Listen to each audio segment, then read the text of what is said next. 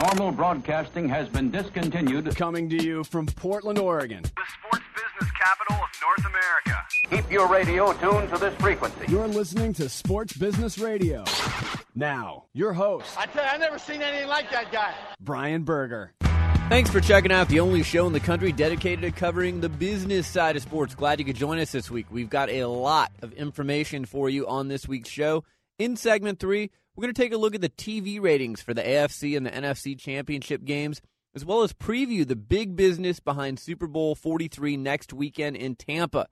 From the cost of a 30 second TV spot on NBC during the game to the estimated amount of tortilla chips consumed during the big game, we'll have some interesting tidbits for you. That's coming up in segment three. In segment four, Barack Obama became the 44th president of the United States this week. We'll examine his likely impact on the world of sports, as well as tell you about some companies that are creating Barack Obama gear in honor of his inauguration this past week. A couple of other notes. Visit my sports business blog or download the SBR podcast on demand. Just go to sportsbusinessradio.com. We have a Facebook page. Become our Facebook friend. We've got a lot of them from all over the world, and we'd love to have you as our friend. So go to our website and you can learn how to link to our Facebook page. I'm joined in studio by Nathan Roach.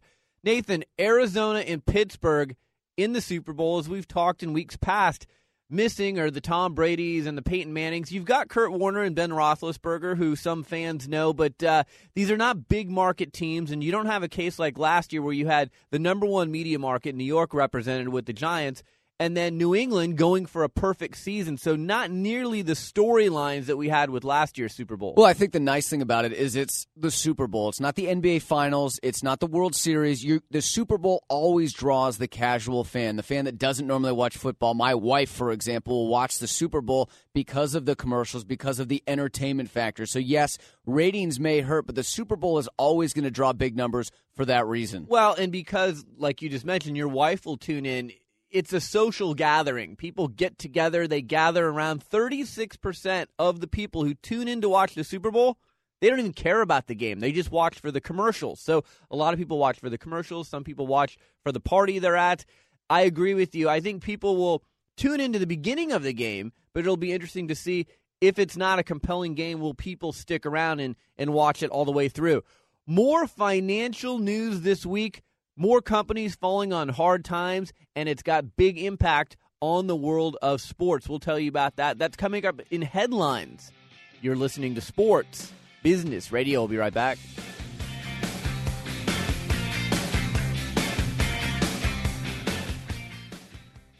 This is Brian Berger from Sports Business Radio. I know many of our listeners dream of a job in the sports industry but don't know where to begin. To me, it's an easy call. Go sports business education got its start at the Warsaw Sports Marketing Center at the University of Oregon. As the first business school in the country to offer undergraduate and graduate programs themed around this multi billion dollar industry, the Warsaw Center offers a unique blend and strong general business training, sports business curriculum taught by industry experts, and rich out of classroom experiences, including real world consulting projects, study tours, and internships. With a strong industry and alumni network and a staff dedicated to accelerating your career, the Warsaw Center has a proven track record of placing students in teams, league offices, corporate sponsors, marketing agencies, sports media, and sports shoe and apparel firms. But like any elite team, there's only a few spots on the roster. To learn more, visit sportsbusinessradio.com for a link to the center's website. The Warsaw Sports Marketing Center, passion, integrity, and leadership in sports business education. Back to Sports Business Radio with Brian Berger. It's time for this week's Sports Business Radio headline, sponsored by the Warsaw Sports Marketing Center at the University of Oregon. Visit warsawcenter.com for more information. Headline number one More signs of a bad economy. Insurance giant American International Group, otherwise known as AIG, will not renew its shirt sponsorship of World Club Soccer champions Manchester United and has already started cutting back costs in relation to the existing deal. The deal is up next May. It's a four year, $100 million deal. Now, let's not forget, AIG averted bankruptcy in September last year with an $85 million federal bailout, which later swelled to about 152 billion. Nathan, yet another example. You know, we've talked about Merrill Lynch, AIG, many companies. We see Microsoft hit hard this week. Many companies are really feeling it, and anyone who's sponsoring sports properties, and this was a very expensive investment for AIG, they're cutting back. Well, not only that, but I mean, I would argue that Manchester United is the biggest sports team in the world. I mean, there's the Yankees, the Lakers, but internationally, Manchester United is by far the biggest. And again, just like you said, this is one example, and I think we'll just continue to see this over time of big teams losing their big sponsors. So it will be interesting to see who replaces AIG on that shirt. Because, like you said, Nathan, this is probably one of the most visible jerseys of any sports club in the world. It is kind of like I, you know, for people here listening in the United States, I would compare Manchester United to the New York Yankees, and you're going to get worldwide visibility. So, what company has a hundred million dollars or so to step up and fill this void. Now, just to be clear, it sounds like AIG is going to is no longer going to go forward with the jersey deal, but they are still going to be a sponsor for Manchester United. Is that correct? Uh, I think so, but you know, again, here's a company that just had you know 152 billion dollar bailout. I don't know that they're going to be spending a whole lot of money on any kind of sports sponsorships. Our next headline also soccer related. ESPN and Major League Soccer have agreed to end their regular Thursday night telecast on ESPN2 this season after two years of anemic ratings that started low and finished even lower. This is according to the Sports Business Journal this week.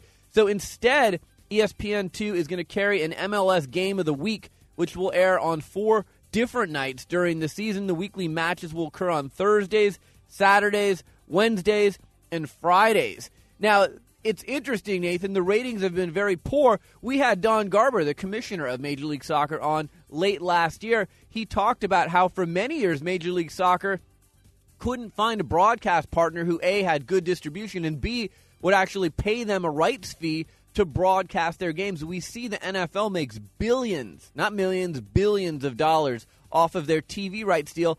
So anytime you have a TV rights deal go sour, like the NHL did a few years ago, it really hurts your league. Well, yeah, and this is a real blow to the MS- MLS. We've been talking about this for a while, how they've been kind of on the up and up, and now ESPN plans to schedule matches after college football, NIT basketball, the College World Series, motorsports, and US, US Open tennis in hopes that people viewing those particular events will stay tuned and watch the MLS soccer game. ESPN is entering the third year of an eight year rights deal that pays Soccer United Marketing $8 million annually for the rights to MLS and U.S. Soccer Federation matches.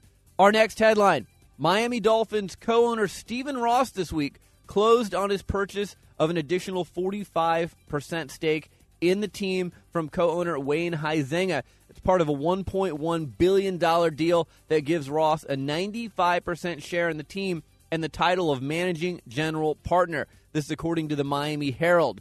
Huizenga will retain a 5% stake in the team and will also have a stake in Dolphin Stadium and the land around the stadium.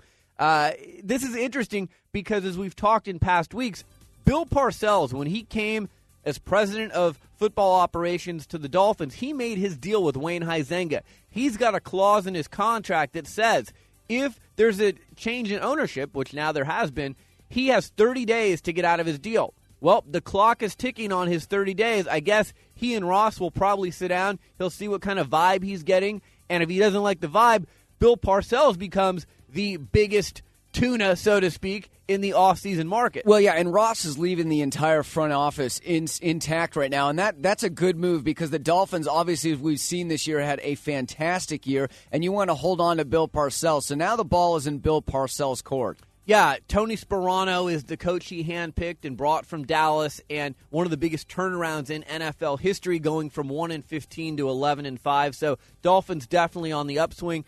You hope that uh, they can keep things intact there in Miami if you're a Dolphins fan. Our next headline: DeMaurice Smith, a high-profile attorney uh, and former assistant U.S. attorney from D.C., is the mystery ninth candidate who was interviewed earlier this week for the position of NFL Players Association executive director. That's according to sources.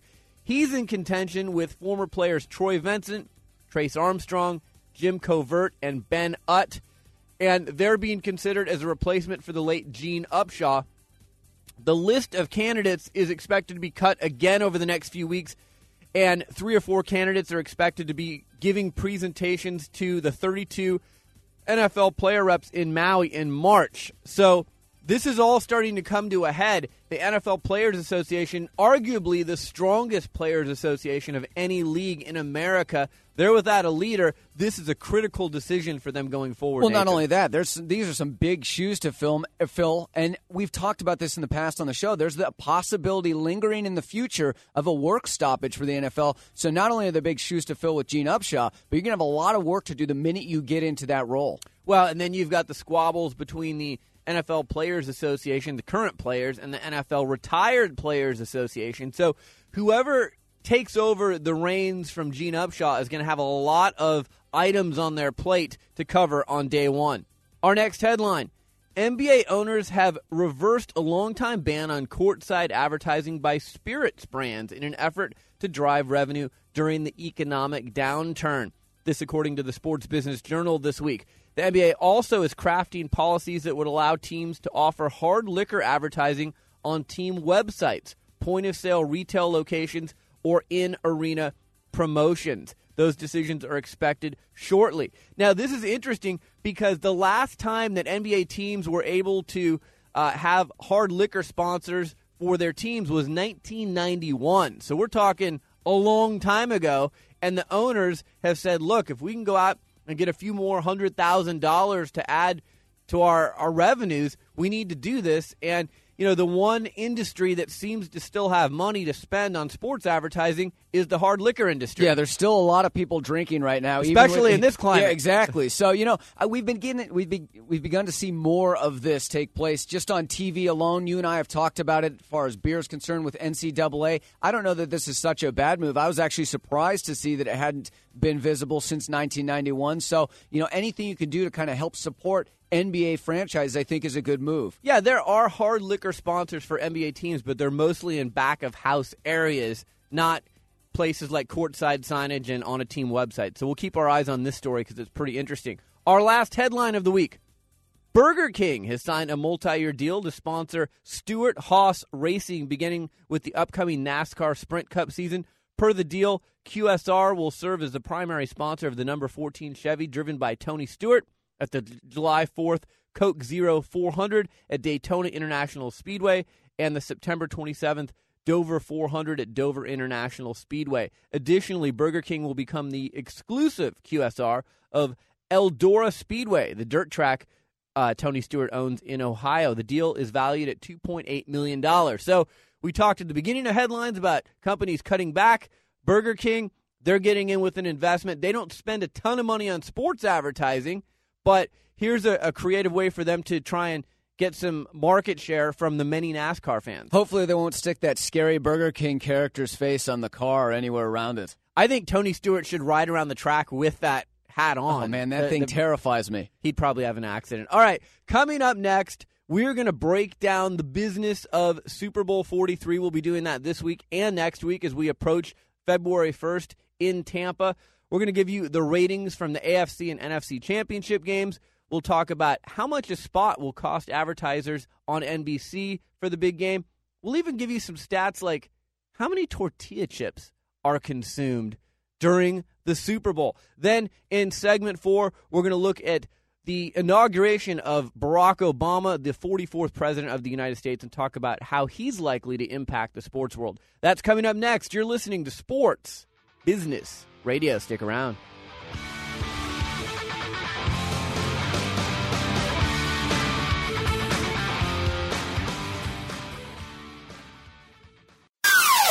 Sports Business Radio talks to the people who call the shots in the world of sports. My guest is Dallas Mavericks owner Mark Cuban. Let's go back to the year 2000. The year before you bought the Mavericks, they were 40 and 42. Fan interest was pretty lukewarm. When you bought this team, what did you see in this team? What was the potential that you saw to get them to where they are today? Probably none. Brian Berger goes one on one with the biggest names. My guest is Dr. Myles Brand, the president of the NCAA. I think the reason why we have a BCS type system in Division 1A and elsewhere we have playoffs is that the schools in Division 1A feel that the regular season is the most important aspect of football. Read the Sports Business blog and listen to SBR on demand at sportsbusinessradio.com. See, I think that's the big thing. Sports Business Radio, Saturday or online at sportsbusinessradio.com. What were the terms that got that big deal done? These guys know. Sports Business Radio. We are back. Brian Berger, Nathan Roach, and our producer, Bobby Corser. And we want to spend this segment talking about Super Bowl 43 and some of the big business around the Super Bowl. But before we do that, let's look back last weekend on the NFC and the AFC championship games and give you some TV ratings. The Eagles Cardinals NFC championship game on Fox, it earned a 24 rating. That's down 12.4% from the Chargers Patriots AFC championship on CBS in the same time slot last year. Uh, the game is also down 24.3% from the Giants Packers NFC championship last year in the late window. On CBS, the Ravens Steelers AFC championship earned a 23.8. That's down 24.9% from the Giants Packers in the late window in 08 and 13.1% from the AFC championship featuring the Chargers and the Patriots last year. Nathan, the thing that's interesting here is again, we don't have Tom Brady, we don't have Peyton Manning. If you look back at the last 5 or 6 years, one of the two of them has been in most every Super Bowl. I know we had the Seahawks and Steelers a few years ago with Ben Roethlisberger, who's going to be in the Super Bowl again this year. But what this shows me is when you don't have big markets and you don't have household names, people aren't as interested in championship games, and these TV numbers reflect that. So it makes me wonder what are the ratings going to be like for the Super Bowl on NBC? Well, and the other thing you don't have is you don't have a compelling story. Not only did you have Brady and a Manning in the Super Bowl last year, but you also had the Patriots going for a perfect season. So talk about drawing in the casual fan. You got two giant household names, and you've got history in the making. So that was the perfect storm, if you will, and certainly that's not present here this year, and we're definitely going to see a decline in ratings. Now, the NFL playoff ratings overall, not just last weekend, but overall, down 11% from 2008. Again, many of the same reasons. We don't have, you know, Brett Favre and the Packers went deep into the playoffs last year. Eli Manning went deep into the playoffs. Big market teams from Boston and from New York in the playoffs last year. We don't have that this year. We've got a lot of upsets. You have a few six seeds, you had a four seed. You know, Philadelphia was really the only big market that made it to the Final Four.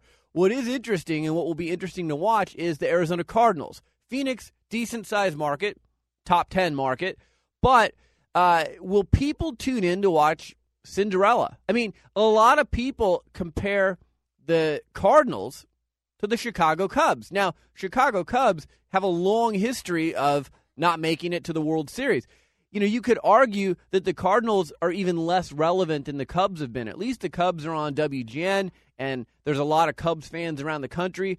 The Cardinals, no one's wanted to take ownership of this team. Heck, they hadn't played a home playoff game in 61 years before this year. So, this is a remarkable story. How many people are going to tune in and watch the Super Bowl and say, hey, I want to see David slay Goliath here and see this team that had really been the NFL's version of the bad news Bears for the last six decades finally win a Super Bowl. I think more people will tune in to see that, maybe even see Kurt Warner take it down for another Super Bowl. And the, the thing is, the the Pittsburgh Steelers, they have a history. They're a historical team, the steel curtain of the days of old. So the Steelers, I think, have at least a little bit of historical significance.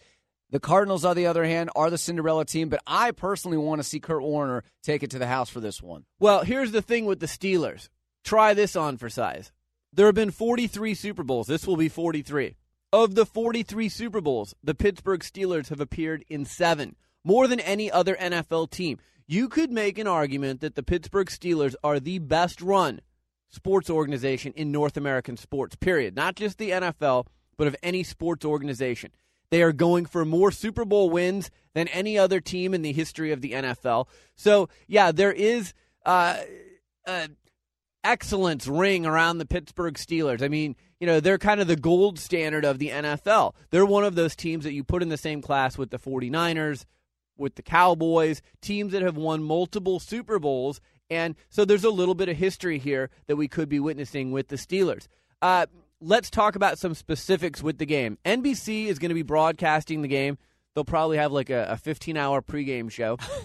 Once the game actually starts, though, and you start seeing the 30 second spots, they're going to be going for a record $3 million. Last year, they were sold for $2.7 million.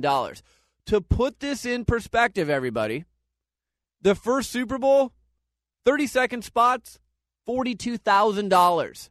So, Super Bowl Inflation. one, $42,000 for a 30 second spot. Today, $3 million for a spot.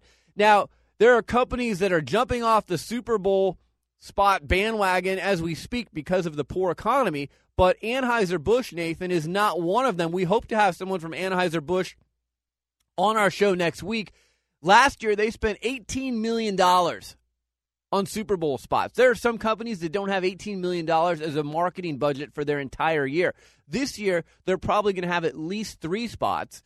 And uh, what are some of the things they have planned? Well, you know, I think some of the fans will be disappointed. Some of the Bud Light, Budweiser fans will be disappointed because apparently it sounds as if they're not going to go the direction with the slapstick humor like we've seen and talked about by the water cooler on Monday morning. They're going a different direction this year. They're going to have some emotional pieces with the Clydesdale horses and some fun, you know, lighthearted pieces. The only funny one that they've actually talked about launching is with one of my favorite late night personalities, Conan O'Brien, is apparently going to be in a humorous Budweiser spot. Uh, so, and it's his first commercial ever. So it'll be interesting to see how Conan does in this spot. But, you know, I'm a little disappointed to hear that because I've always looked forward to the Budweiser spots. They've always been the best ones. They're always the ones that win the award. Monday morning, we read about the best commercials. USA so, Today ad USA meter. Today ad meter. So it'll be interesting to see how good they are. And uh, we'll, I'm sure we'll cover it after the Super Bowl's over. Yeah, and again, we hope to talk to someone from Anheuser-Busch on next week's show. Coca-Cola is going to air three ads during the third quarter of NBC's broadcast of the Super Bowl on February 1st.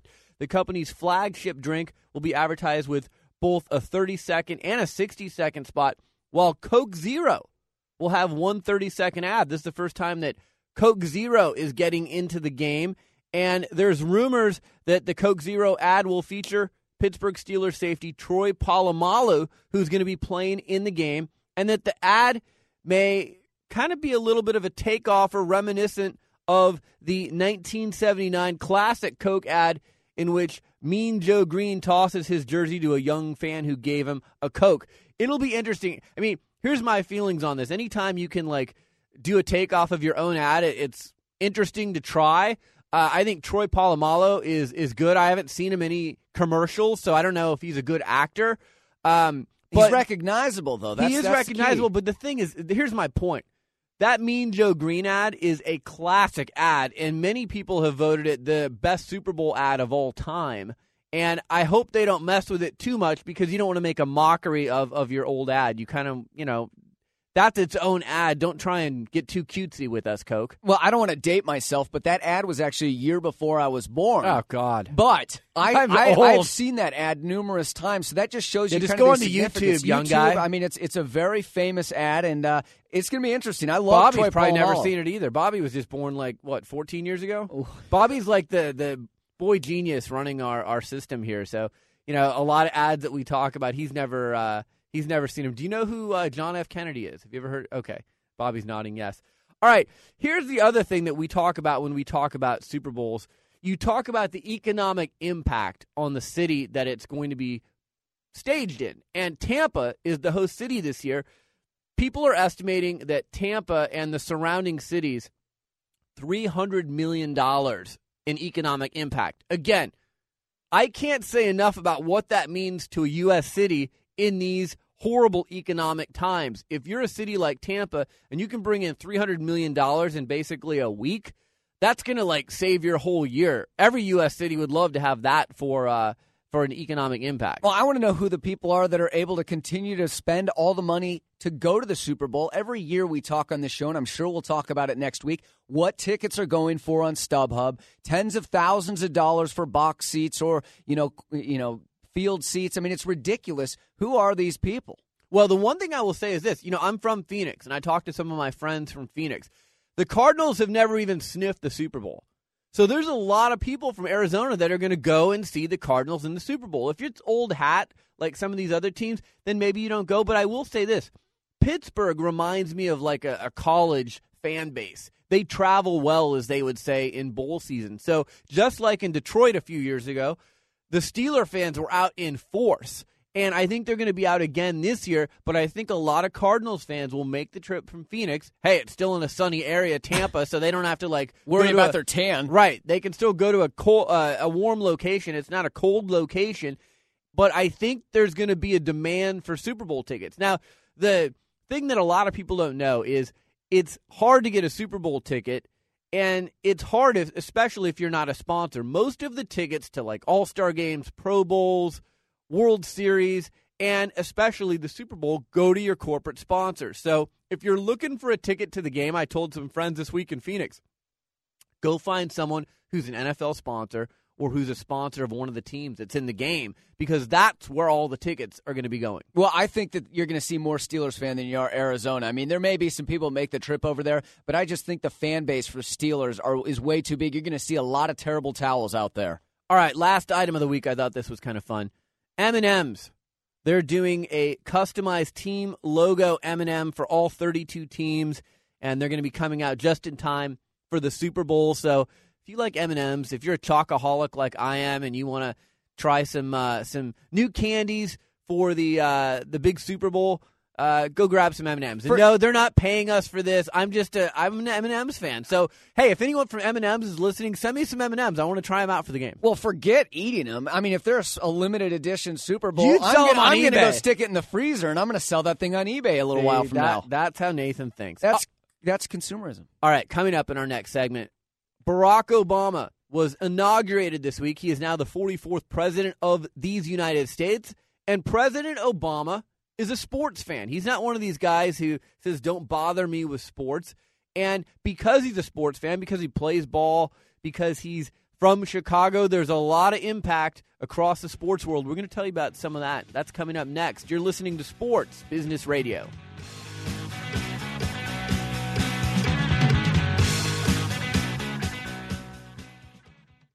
Hi, this is Brian Berger, host of Sports Business Radio. When I'm looking for a place to have dinner with family, friends, or business associates, there's only one restaurant on my list Morton's the Steakhouse, the best steak anywhere. In its 28th year in business, Morton serves only the finest quality foods, featuring USDA prime aged beef, fresh seafood, hand picked produce, and decadent desserts prepared to perfection. Not to mention the award winning wine list. When my destination is Morton's, the best is always on the menu. And they treat me like a VIP during every visit, whether in the dining room or the private boardrooms. With almost 75 restaurants conveniently located around the world, Morton's is the gold standard when it comes to steakhouses.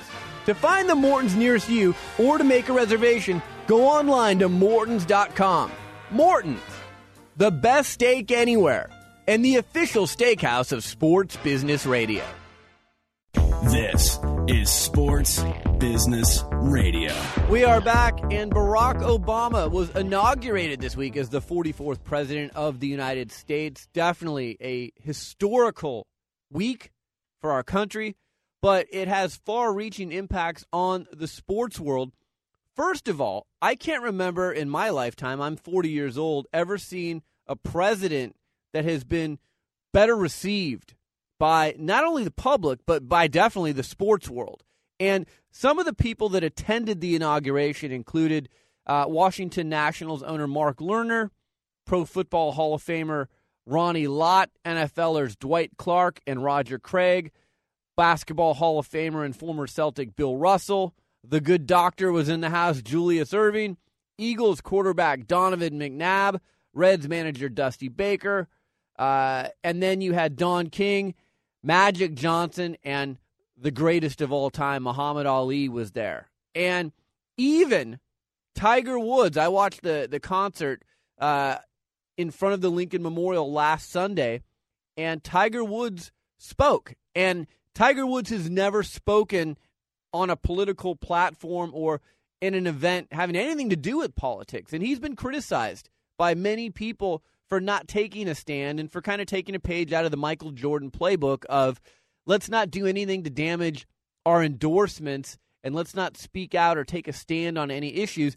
And I listened to Tiger's speech, and he didn't really take a stand on an issue. He talked about his father, Earl, and how his father was a vet, and talked about the impact of the military on his life and growing up in a house where military personnel were coming in and out, and he was part of a military family. But I was proud of Tiger Woods for putting himself in that situation. And I guess my point, Nathan, is is that Barack Obama is going to have a lot of people behind him and supporting him, and the sports world has really embraced it. Well, yeah, I mean, the sports world has definitely embraced it. There are some athletes out there, some very wealthy athletes, who are concerned right now about their paychecks. We talked. Well, those are this. selfish athletes. Those are selfish athletes, but but that, there's a lot of them out there. We talked about it a couple weeks on this show that Barack's tax plan involves taxing people that make over two hundred fifty thousand dollars a year. There's a lot of athletes, most of which make more than that. But going back to Tiger Woods. I was disappointed with Tiger Woods until this moment because I felt like you need to at some point show that leadership off the field. And Tiger Woods, in terms of taking a political stance or taking a stance on any issue, I think was nervous about doing that because of his marketability and whether or not companies would choose to align themselves with Tiger Woods if he chose opposite of what their beliefs were.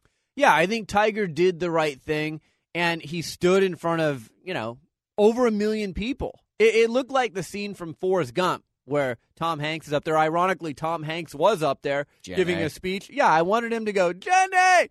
And and I wanted some woman to like run through the the lake there at uh, the mall. The mall, the fountain? Yeah, the fountain. But uh, it didn't happen. I guess that would have been kind of unprofessional and ruin the moment. But uh, if you haven't seen that concert on HBO, I'll tell you, it, it was awesome. It was one of the great concerts I've seen. Uh, unbelievable collection of, of musicians and people that came together.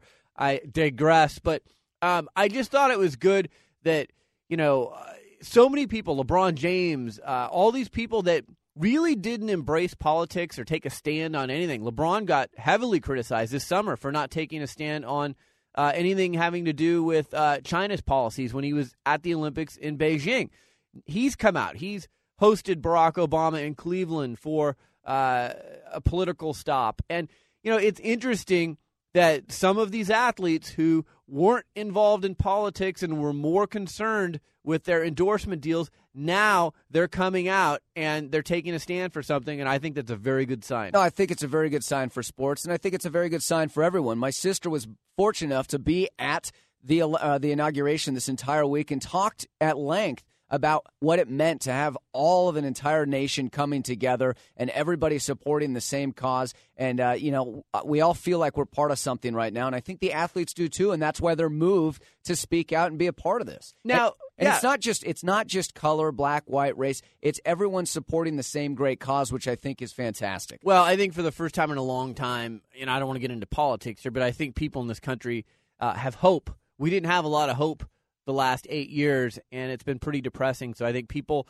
are happy to turn the page and, and they have new hope. It's kind of like the beginning of a of a new sports season when your team is zero and zero, and you're thinking this is the, The year. Cubs. We're, yeah, we're going to make the playoffs this year. So you know we'll see how it all works out. Now, uh, President Obama is a big sports fan. So I mean, he plays basketball. There's been talk about another basketball court being put into the White House and Magic Johnson has said he'll come play, and he bets Michael Jordan and Larry Bird would would join the group. And I mean, they could have some pretty good pickup games there in the White House. If the president invites you to come play, you're probably not going to turn him down. But where I think uh, President Obama is going to have a big impact is 2016. We're trying to get the Olympics, the Summer Olympics, on U.S. soil, and Chicago is amongst the finalists for that venue. And I think because of the fact that Barack Obama is from Chicago, and because he will probably go in front of the IOC and plead with them to bring the Olympics to the United States and to Chicago, I think that you've got to make Chicago the favorites for hosting those 2016 Olympics. And it would be ironic because 2016 could be President Obama's swan song if he does do two terms.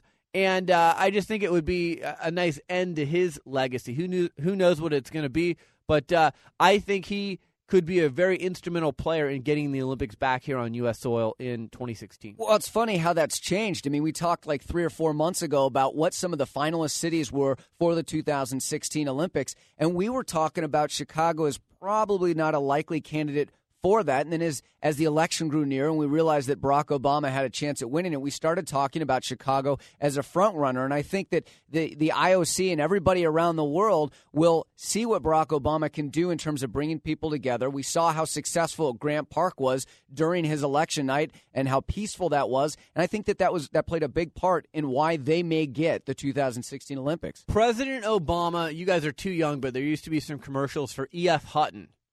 And the tagline was when E.F. Hutton talks, people listen. When President Obama talks, people listen, whether it's here in the United States, whether it's in Europe, where hundreds of thousands of people turned out to see him when he was over there, whether it's in front of the IOC. This is someone who has the ear of the most important people in the world. And when he speaks, people listen. So it's going to be interesting to see uh, anything from could we finally see the end of the BCS system and a playoff system to the 2016 Olympic Games? You know, if President Obama weighs in on something, people are going to listen. Well, yeah, and we heard George Mitchell's name get brought up again this week. Uh, he's he's going to be part of the Barack camp, if you will. I think he's going to be a. Bobby should jump in here and tell us what he's going to be, but you know he's going to be a significant part of the campaign, which I find ironic because Barack Obama never mentioned when he was interviewed on ESPN during Monday Night Football that steroids that he'd be tough on steroids, and I'm interested to see what his you know how he'll handle the steroid policy. Bobby, uh, do you have anything to say on this? Yeah, he'll be the special envoy to handle Middle East areas, trying to reform and bring peace together. So, how'd you like to be George Mitchell? Which would you rather do in the span of five years? Do the Mitchell report and bring down Roger Clemens and all these other guys, or do the job that Bobby just described? Uh, you know, I'm going to go ahead and do the foreign affairs. I think it's got a bigger impact. Oh, I'm sure it has a bigger impact. I'm just saying. I don't think they care about Roger Clemens I, over I there. don't. I don't think either project would be a whole lot of fun to work on. I know he made a boatload from the Mitchell report, though. So, uh, yeah, that'll be interesting. George Mitchell, very versatile person, as they would say. All right, some other things related to President Obama. You know, here's a president that next to Elvis Presley, President Barack Obama has sold more merchandise in the last year than any human being in the United States. And Elvis Presley's not alive, but everyone knows that he's kind of like the gold standard. There's all those Elvis freaks out there still that go out and buy their Elvis stuff. And but from commemorative coins to anything that you stamp President Obama's face on, it's selling right now. Whether it's a T-shirt, a coin, uh, a hat, anything. Nathan, there were more things related to the sports world this week that uh, are supposedly going to be on the market near you. Well, and, and I'm I'm one of those people that owns a Barack Obama shirt, and ironically enough, the Barack Obama shirt that I own is Barack Obama's name in a Cubs logo, which doesn't really fit because Barack Obama is, as we know, a White Sox fan, and the White Sox are trying to come up with an official President Barack Obama hat. And if uh, the White Sox or if the White House approves the design, sales will go to charity. And uh, so it's a great cause. And I could see this being a huge selling hat, especially in Chicago. Well, and rumor has it that he's going to throw out the first pitch on opening day for the White Sox. He's a big White Sox fan. And, you know, he's been spotted wearing a White Sox jersey. And, uh, you know, this could be big business for the Sox. And it is good. I'm glad to see that proceeds will will go to charity. Now, the other person who used to play in Chicago, some guy number 23, uh, not Ryne Sandberg, but Uh, uh, is it Michael Jordan? yeah, Michael Jordan. And uh, the Jordan brand also has something interesting that they're doing in conjunction with uh, President Obama. Well, yeah. Earlier this week, uh, the Jordan brand celebrated Inauguration Day with the release of two player edition Jordan Pure Pressure sneakers for Hawks guard Mike Bibby and Joe Johnson. Both sneakers feature a patriotic colorway with red and blue stripes flowing across the white midsole. And they're going to go on sale at the House of Hoops by Footlocker in Chicago this week. And so really cool. We see this happen all the time, though. We see Nike or Adidas or any of these other shoe and clothing companies have some sort of commemorative logo on their shoes. Do you think there was a Bill Clinton or Jimmy Carter shoe? I mean, it's just you know the thing that's funny is that President Obama, he's like young, he's hip, he was like, you know, busting a move at the inauguration balls, and uh, you know, you can see where people are going to sell merchandise around him, and like he's out playing basketball, he's active.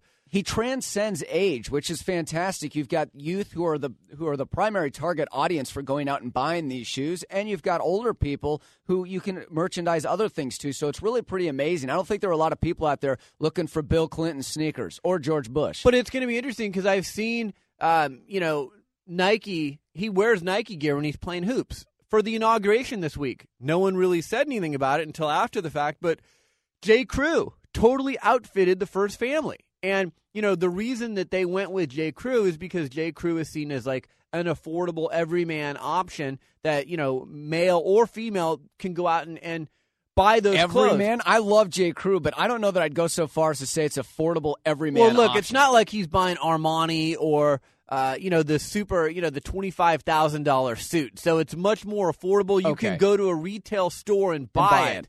The the common person can't go buy a twenty five thousand dollar suit off the rack. So I know you roll around in those kind of Oh, suits, but oh, yeah. and, and Yeah, right. Bobby does too because he wears suits so often. I don't think I've ever. You know, the only time I've ever seen Bobby in a tie was at your wedding, Nathan.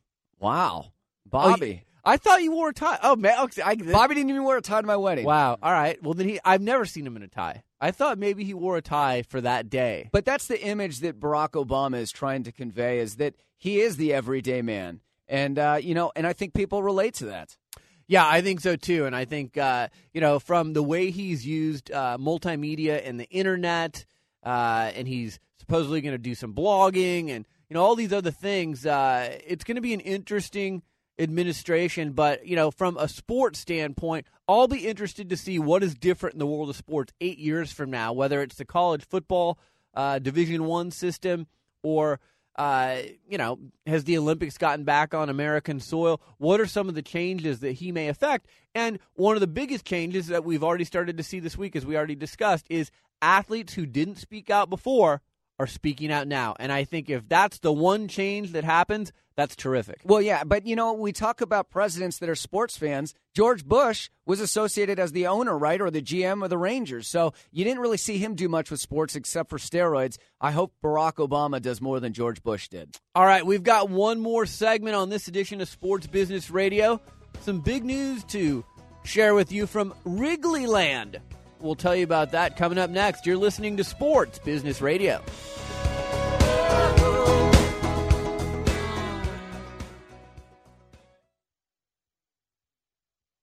This is Brian Berger, host of Sports Business Radio. We live in an age where everything is on the record. What we say anywhere, whether it's in an elevator, in an email, or during a conversation with a reporter, is now being broadcast instantaneously on YouTube, in a blog, or through the mass media. It's easier than ever to spot someone who has been traditionally media trained and is just giving you that same old boring PR speak. I want to help you navigate the tricky media landscape. When I'm not hosting Sports Business Radio, I team with former Nike PR director Lee Weinstein to form Evergreen Media Training. Evergreen Media Training assists individuals and groups by offering unique preparation and training catered to your specific needs. From explaining today's media environment to providing you with post training monitoring and feedback, we'll guide you every step of the way. With nearly 40 years of combined experience working with some of the biggest names in the sports industry, we'll help you communicate your messages honestly, thoughtfully, and from the heart. For an overview and a list of services, visit evergreenmediatraining.com or email me at brian at sportsbusinessradio.com.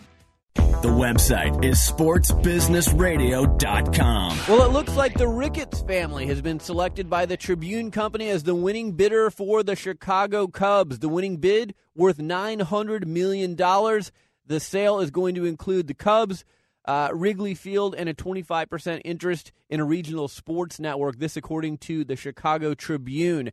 This is interesting, you guys. Uh, the family who bought this team now, the Ricketts family, they're a member of the founding family of TD Ameritrade Holding Corporation.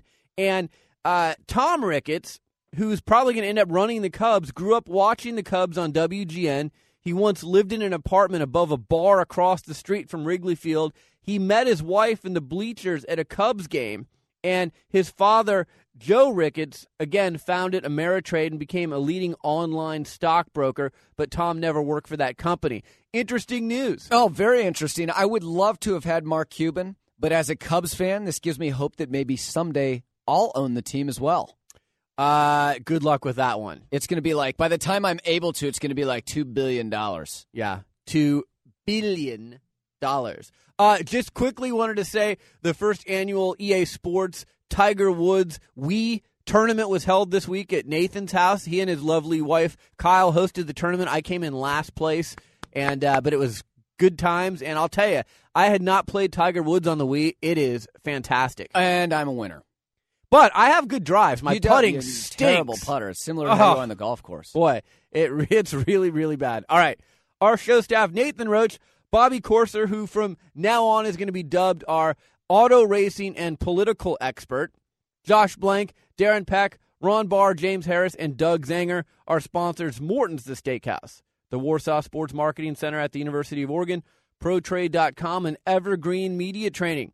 A podcast reminder: you can catch our show on demand via podcast every week. Just go to sportsbusinessradio.com and click on the podcast page. Become our Facebook friend. Go to the Sports Business Radio blog, look for the link to our Facebook page, become one of our friends, and join the people from all over the world that are becoming our friends. And uh, there's interesting chatter you can write on walls. It's really interesting, this Facebook stuff. I'm kind of getting used to it. All right, have a tremendous week. Next week, hopefully, we're going to talk to someone from Anheuser-Busch. We'll give you more previews of Super Bowl 43. You've been listening to Sports Business Radio. Have a great week.